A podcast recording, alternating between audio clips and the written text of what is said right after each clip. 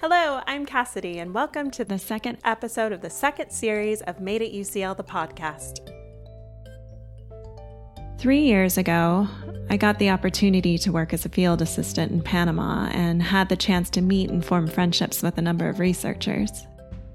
I was in awe of how committed they were, sometimes even risking life and limb to obtain the data they needed in areas of immense importance. But I also felt frustrated that much of their research was invisible to those outside of academia. I've had a passion for telling research stories ever since. Now more than ever, the world is facing problems that need to be urgently addressed by research. And I'm here to share with you how the faculty and staff at UCL are working tirelessly to produce community oriented, groundbreaking research to help make a real difference. This month's theme is voice. And in this episode, we're finding out how people are regaining their voice after their voice boxes are removed.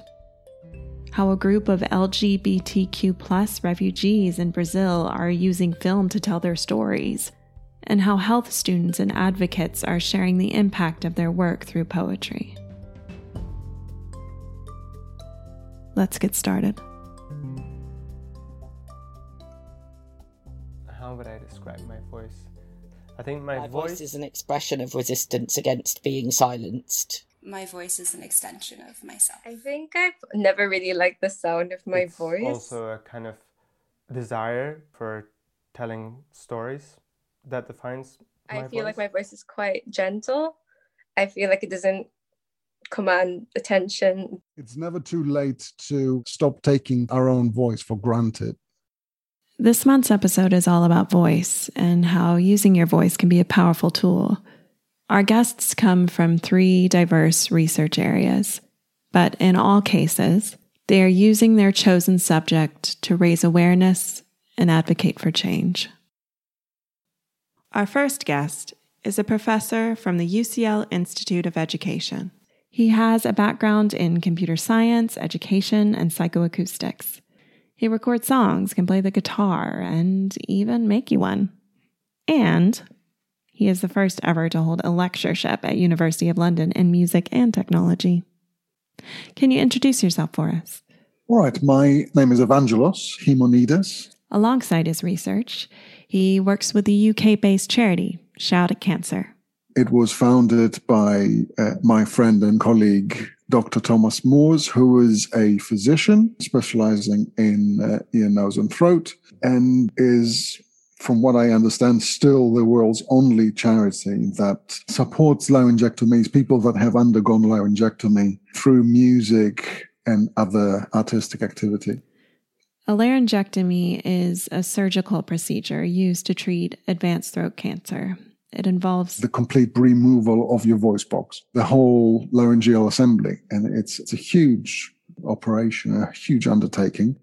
laryngectomies have a huge impact on people's bodies, and patients have to go through a lot of rehabilitation to regain fundamental abilities and overcome the surgery's side effects. We're talking about a major intervention with huge repercussions and, and many side effects for the loss of smell, the loss of the voice as we know it, which is the product of the vibration of the vocal folds that lie within the uh, laryngeal assembly. So we don't have those anymore. The need to start developing new ways of phonation. But there is also some hidden side effects. And one of those is, of course, the ability to lift things. Some people might find that this sounds a bit bizarre, but actually one of the amazingly important roles of the vocal folds when they're closing uh, to allow them for us to, to actually apply pressure so that we can lift things. So they have to identify with years and years of copious training in order to be able to do very basic things that we take for granted, like just lifting something as heavy as a book or even uh, lifting themselves to go up a step on a, on a staircase. Together, Evangelos and Thomas have worked on a wide variety of projects that have helped support recovering laryngectomy patients, from developing a new chocolate bar to hosting a jazz performance. I spoke to him about one of his projects that won an experimentation at the UCL Public Engagement Awards 2020 because uh, it is perhaps the most unconventional. Hi, this is Marv Radio. I'm a beatboxer, three times UK team champion, and we've been working on some beatbox techniques to make your practicing more fun. That was Marv Radio, an award winning beatboxer and teacher who, along with Evangelos and Thomas, taught laryngectomy patients how to beatbox. So now I'm going to do some call and response. I'll go first, and when I do this, it's your turn. So, what we did was to structure a series of workshops first with the laryngectomees and vocal coaches and Thomas and myself in rehearsing basic beatboxing techniques. Evangelos and Thomas didn't choose beatboxing at random. We chose beatboxing for, for many different reasons. And one of those was that beatboxing as an art form is actually based and celebrates the originality of a sound. So it doesn't have any kind of preconceptions about what is acceptable and what is not, which is a very big part of certain genres of music if you think about it. Okay? You cannot just appear in the Royal Opera House and start making noises. I mean, in most cases, you are expected to conform to a particular style. With beatboxing, it's pretty much uh, part of its core ethos to do exactly the opposite. In terms of the core ethos of, of the genre itself, we were quite intrigued about it. And we thought that this would be a very nice addition to making our participants feel comfortable. Evangelos and Thomas were right. But as it turns out, beatboxing was an even better tool for recovery than they could have predicted.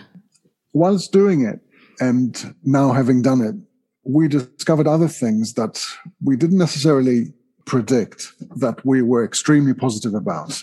And one of those things was that because of the inherent need for a beatboxing performance to be very strictly aligned with a very specific rhythmic pattern, we discovered that this innate need to essentially obey rhythm was having very positive and beneficial effects to our laryngectomees because it was actually helping them develop their breathing and their support structures further without feeling that they were working towards that.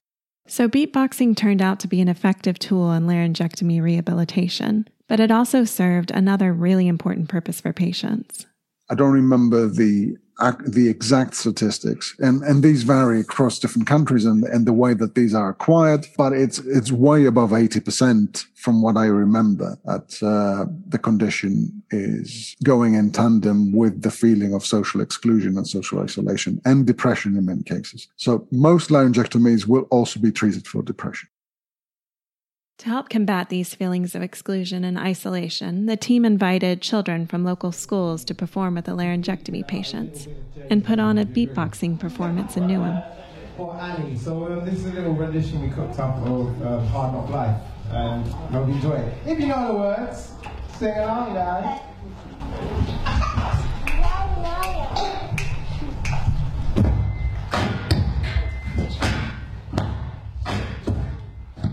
There was another, another angle, and that ended up being a very important angle, which was understanding the people behind the condition, interacting with them, making the condition accessible, demystifying and kind of distancing people from looking at laryngectomees just as sick people with strange voices, okay, that turn heads every time they open their mouths in order to communicate and tried to help our audience understand that these are human beings that lost the most important tool that we have in order to interact with other people, their voice.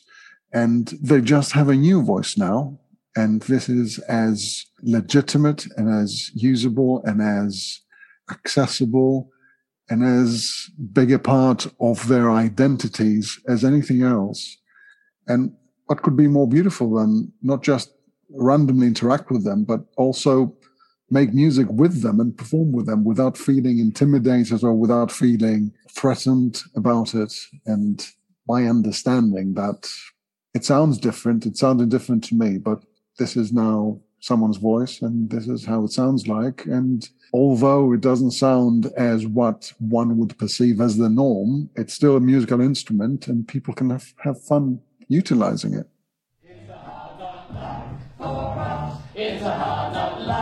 For us. Instead of quizzes, we get tricked. Instead of quizzes, we get hit. It's a hard.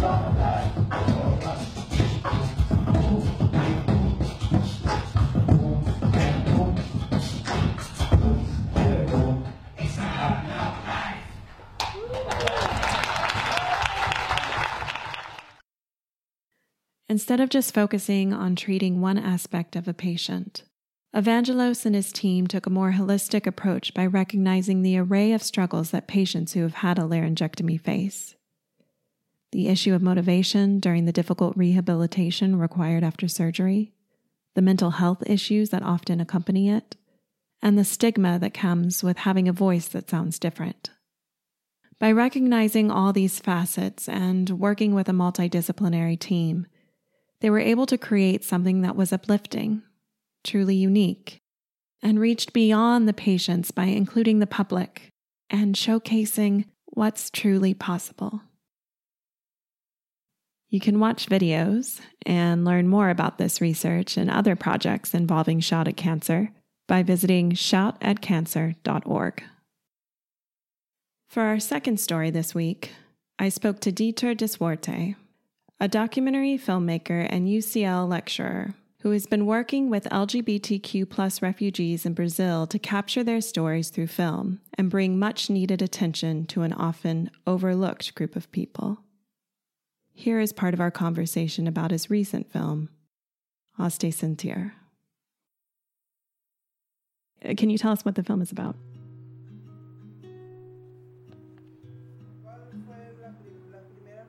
So, Haste Sentir tells the story of three LGBT refugees from Venezuela now living in Manaus at a small shelter called Casa Amiga.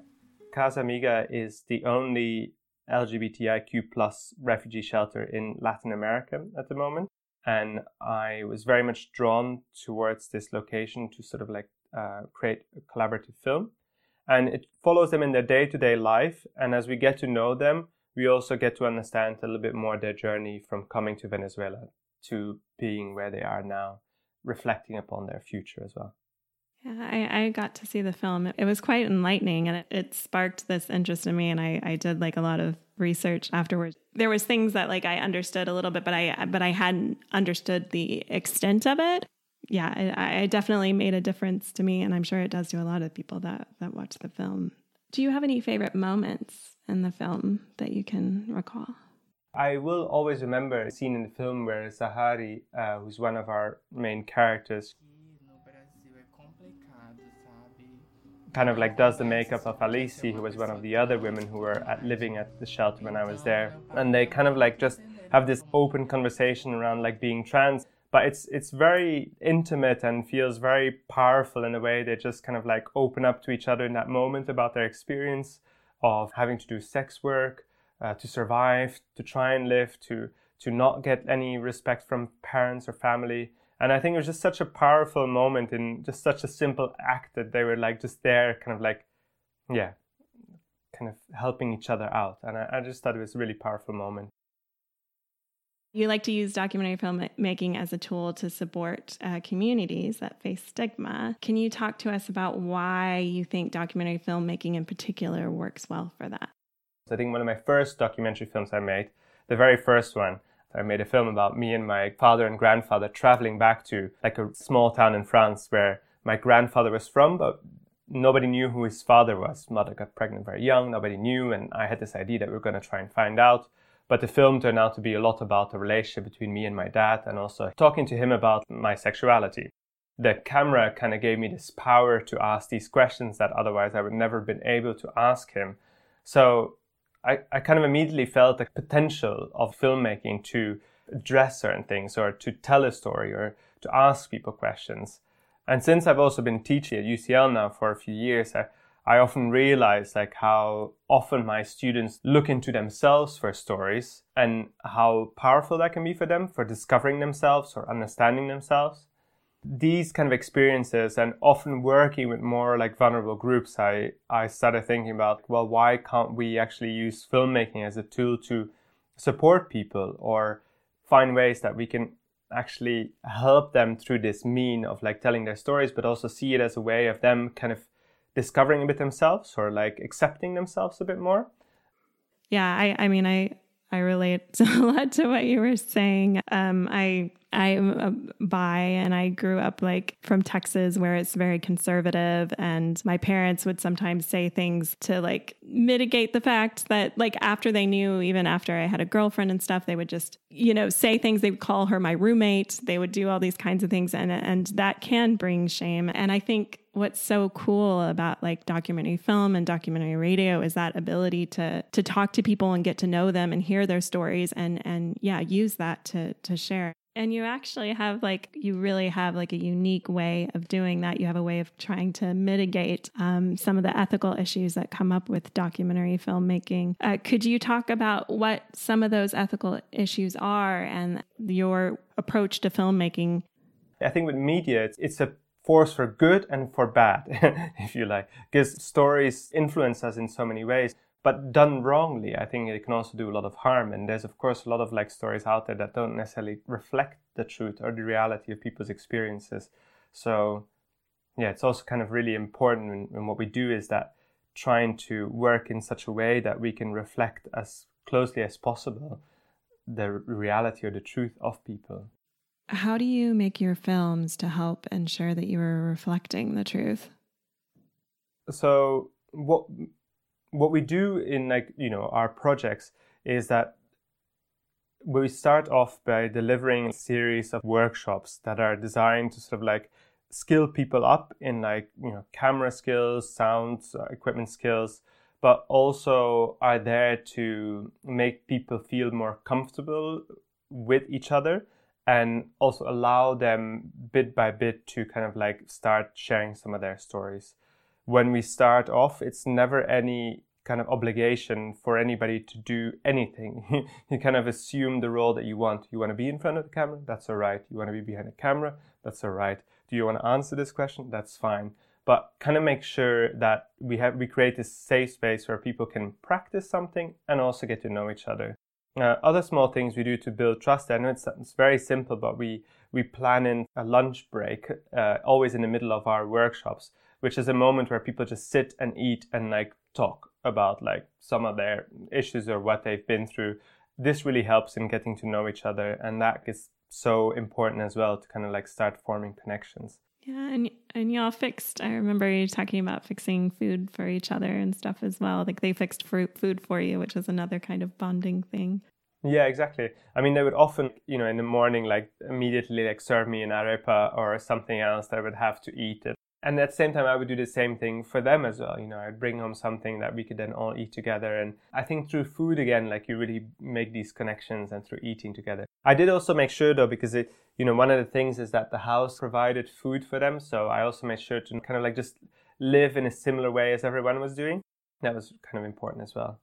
So when the workshops are over how does the film get made you know, we shoot a film like over a, a, series of six, seven days, then follows a process of editing. And when I have like a first draft or a few scenes finished, I would kind of go back to them and show to them these scenes or that draft and kind of get their feedback. And, you know, often by this time, there's quite a lot of trust between us already. So I've never really had it that people were like, no, hate it. I also always tried my best to kind of create a film that I think would like suit the people that I work with in terms of style which I think is also important. In Hace Sentir, Luis like hated his close-ups. And I know it's a silly thing, but you know, like maybe I, I would hate my close-ups maybe as well. And you know, although you think it's a shame at that point, but you take them out because that's part of the collaboration, you know? You want to respect people's choices and integrity and ethically I feel like there's more consideration towards the, the people. Although I know that as an editor you have a lot of control over how you put together the story. I still feel like I never do it without any of their like kind of final consent and sign off throughout the process as well, which I think is important. We all have internalized stigmas at some point in our lives. And it's okay that we have had those feelings as long as we can recognize them and learn from it. By working collaboratively, forming personal relationships, and creating a comfortable and trusting environment for people to share their personal stories, Dieter has found a way to empower those facing social stigma and has helped viewers to let go of their own biases.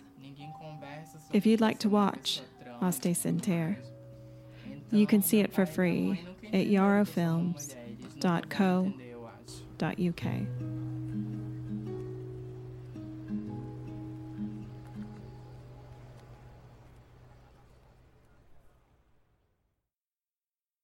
And so, from beatboxing to collaborative documentary filmmaking, we come to our third form of voice this week poetry.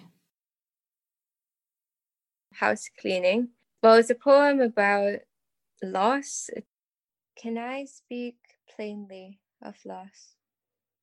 The casting out, the breathing in. It's a poem about experience of quite significant loss I had when I moved away from home um, in Singapore to London. The silent withdrawal from life it brings. So it's hard. It's really hard to describe because poetry can be so personal, and it's like really difficult to go into details without people understanding sort of the wider context of your life and your history and you know your culture and where you're from. The shadow it returns to common things. But a lot of it was to do with this feeling that I had left so much behind and so much familiarity and certainty uh, and safety, I think. Coming to London was a real shock for me.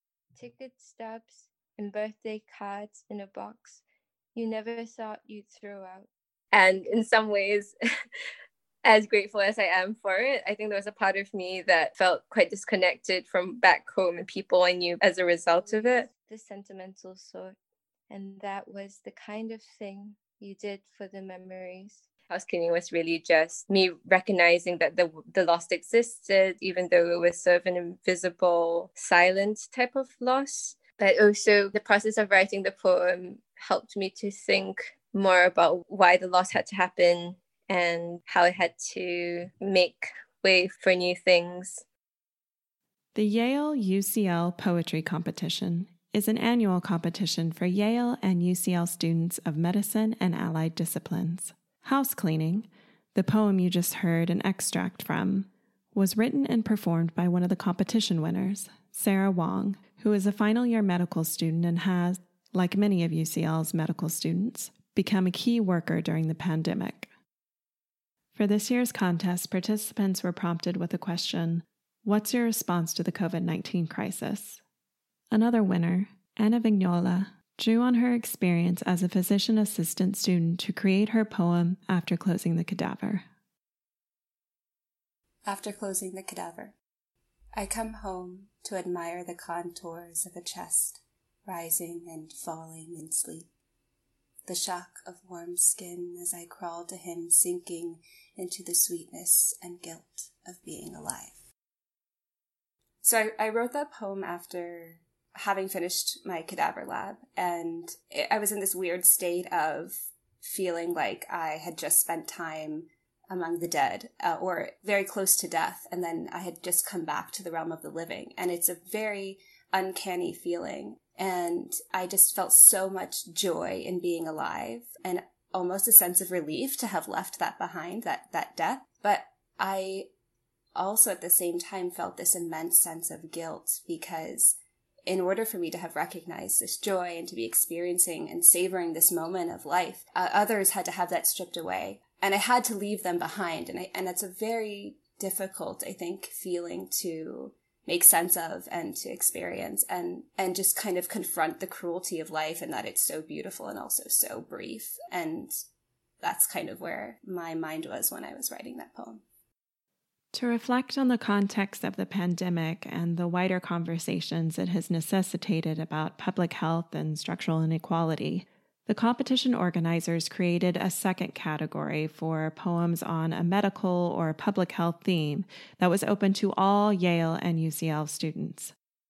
This category was won by Sarah with her poem If Not Now, When? A poetic diary written across the months of February, March, April, May, and June that captures the frustrations and despair of lockdown, as well as the anger and action that the pandemic has inspired. Match.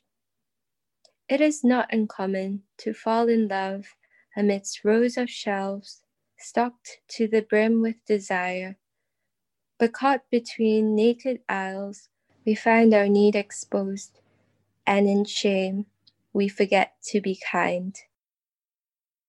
The final winner of the contest was Jamie Hale, a master's student in philosophy, politics, and economics of health.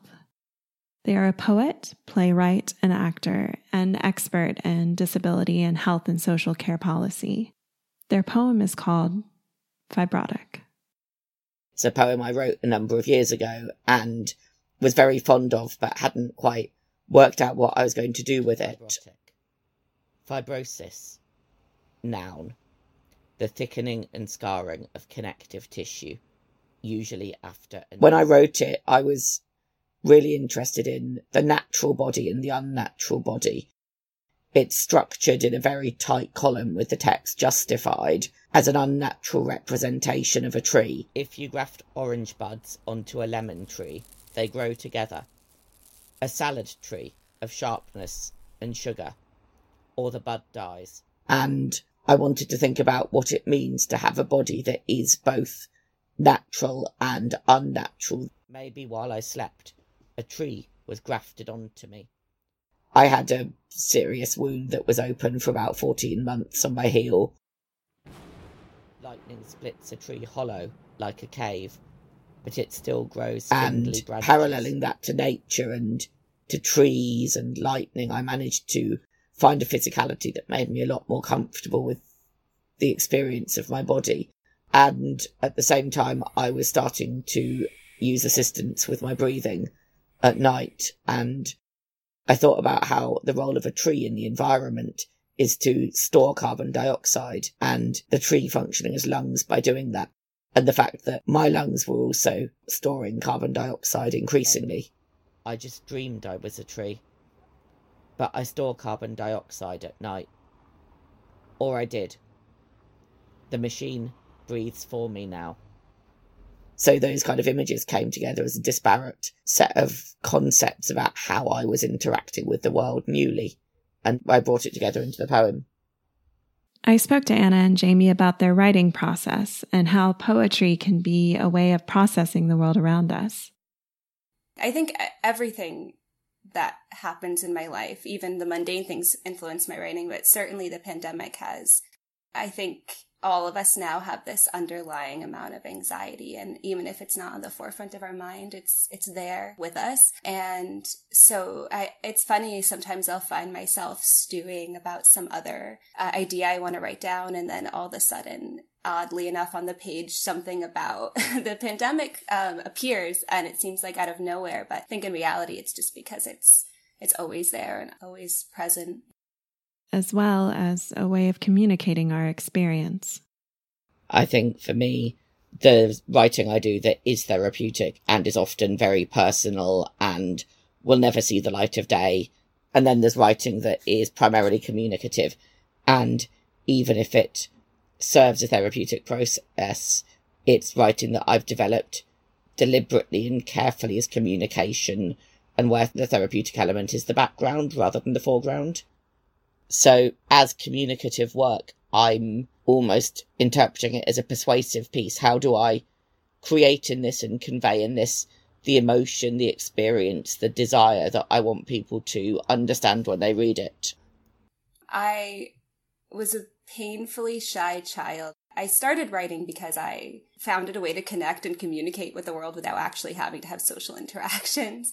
And I, I actually remember my earliest writing. It wasn't poetry, but it was like little stories, and I would use names that rhymed with my siblings' names to, you know, as code to um, get out my frustrations. But I think it's always been kind of a way for me to work out my emotions and my feelings and my observations about the world. And above all, a gift to ourselves. I take that as a kind of gift of self respect to myself that I say, actually, you know what, you can do this and you deserve to be taken seriously, but you will only be taken seriously if you are able to take yourself seriously. So make this time as a gift to yourself to say that you're worthy of the time spent creating. If listening to this podcast has inspired you to express your voice through poetry, our competition winners had this to say about writing and about entering the Yale UCL poetry competition. I would say something I wish I had told myself when I was younger, when I was writing, was just be honest. Don't worry about what is going to sound the best and be impressive. If your writing or your art is honest and, and is your truth, then it's going to be beautiful and it will be worth it. And I think look for that pivotal moment in which something changes and then put that at the heart of your work. What I loved most about Anna's poem was how minute it was and how perfectly balanced on that one point of observation and change. Trust yourself to, to look at the details and the fineness. Don't feel like you have to tell the entire story for everyone to understand, because actually sometimes the most perfect things are the smallest.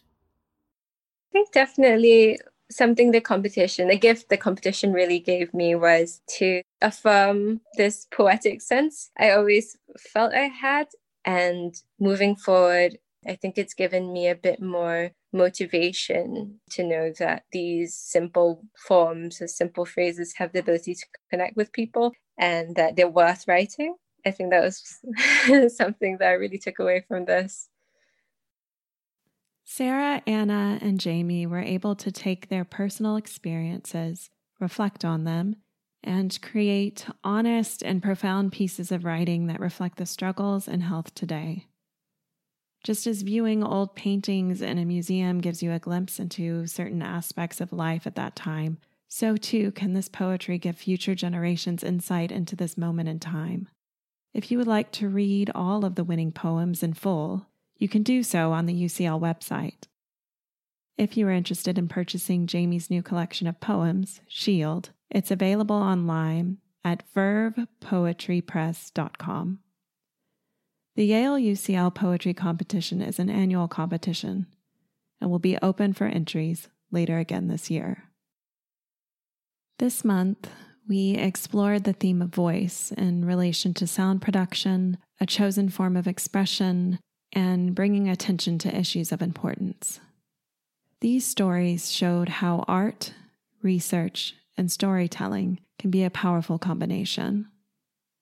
Evangelos' research had laryngectomy patients work with local youth, and they got to share with their community some of their experiences and their new voices capabilities.